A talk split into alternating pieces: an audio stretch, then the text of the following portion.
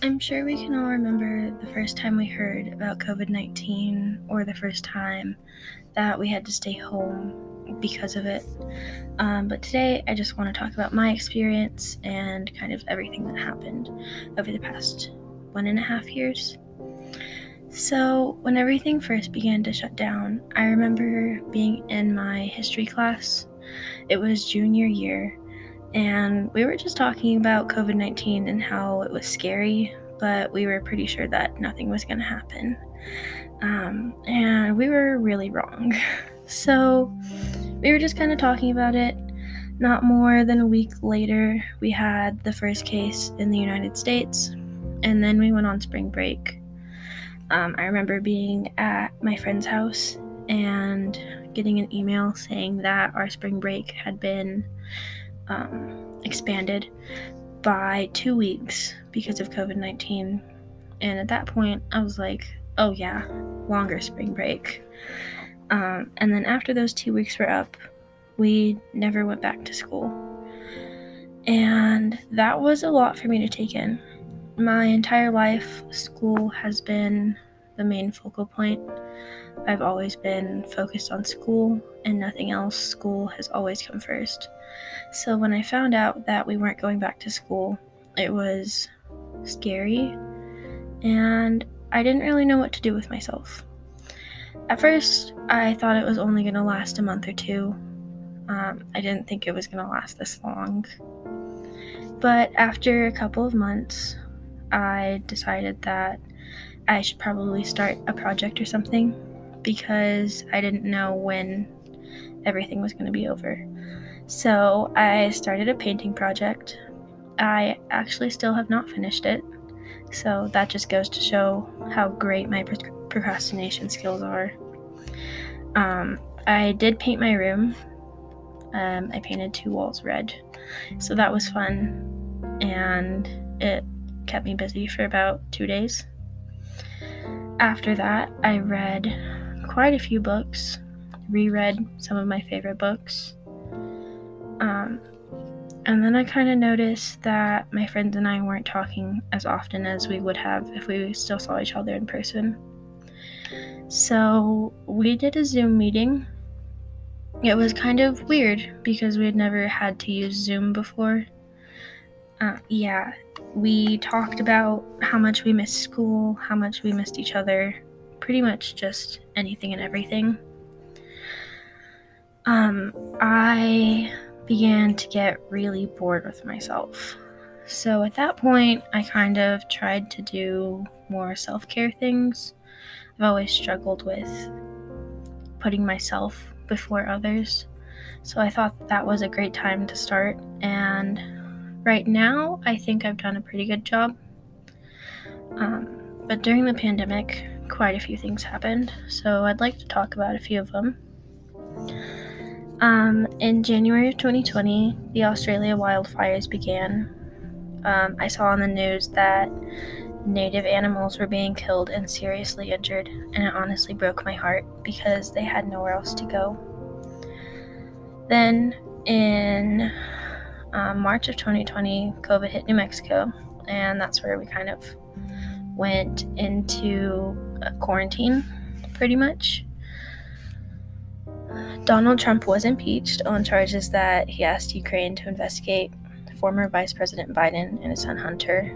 I was very invested in politics at the time, and so that was a huge thing that was taking up a lot of my attention. I wanted to know what was going on every second of every day. Then in February, a couple of things happened.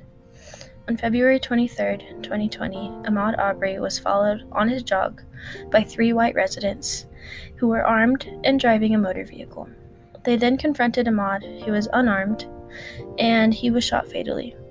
The Glynn County Police Department said that the Brunswick District Attorney's Office advised them to make no arrests.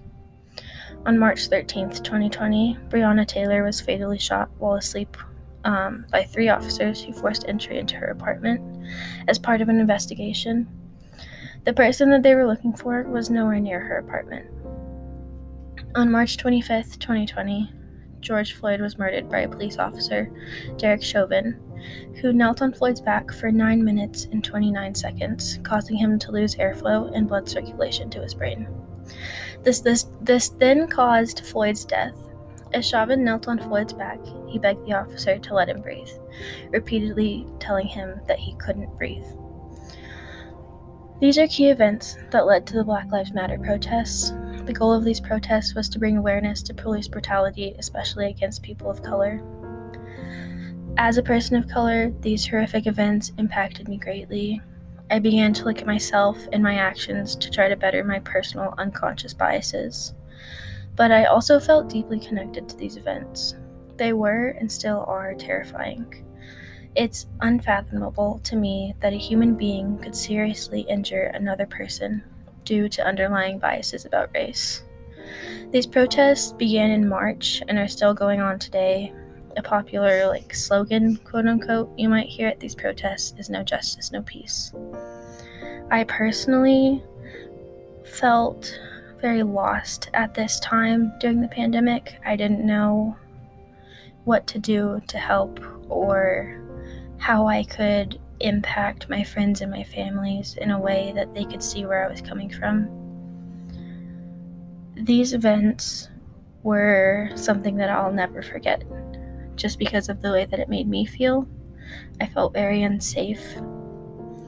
I felt scared, not only for my life, but for my family. And it was just a lot to take in, and I think that's when my mental health really like took a plummet. Um, luckily, since then, I've kind of brought it back up. It's been hard, but I think everything will be okay.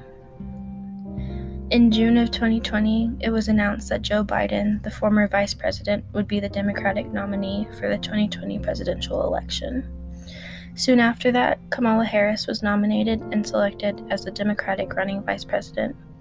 This is made her or this made her the first black woman or woman in general to be on a major party's presidential ticket. Um, that November, Biden and Kamala Harris won the election, although many people still believe that it was a fraudulent election because of the way that people had to vote due to the pandemic.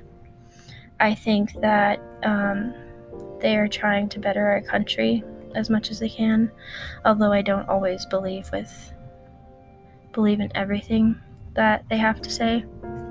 I do think that it's better than the former. As you can see, a lot has happened over the past year, with a few major events going unmentioned as well. I think it's safe to say that we've all survived and are now doing our best to get back into a semi normal routine. After being out of in person school for a year and a half, it has been very difficult for me to get back into putting school over things that I want to do. Um, it has been difficult for me to plan out my daily schedule so that I still have time for school, myself, my social life, my family, and homework. But I'm trying, and that's all that matters. So I hope you enjoyed my podcast, and see you next time.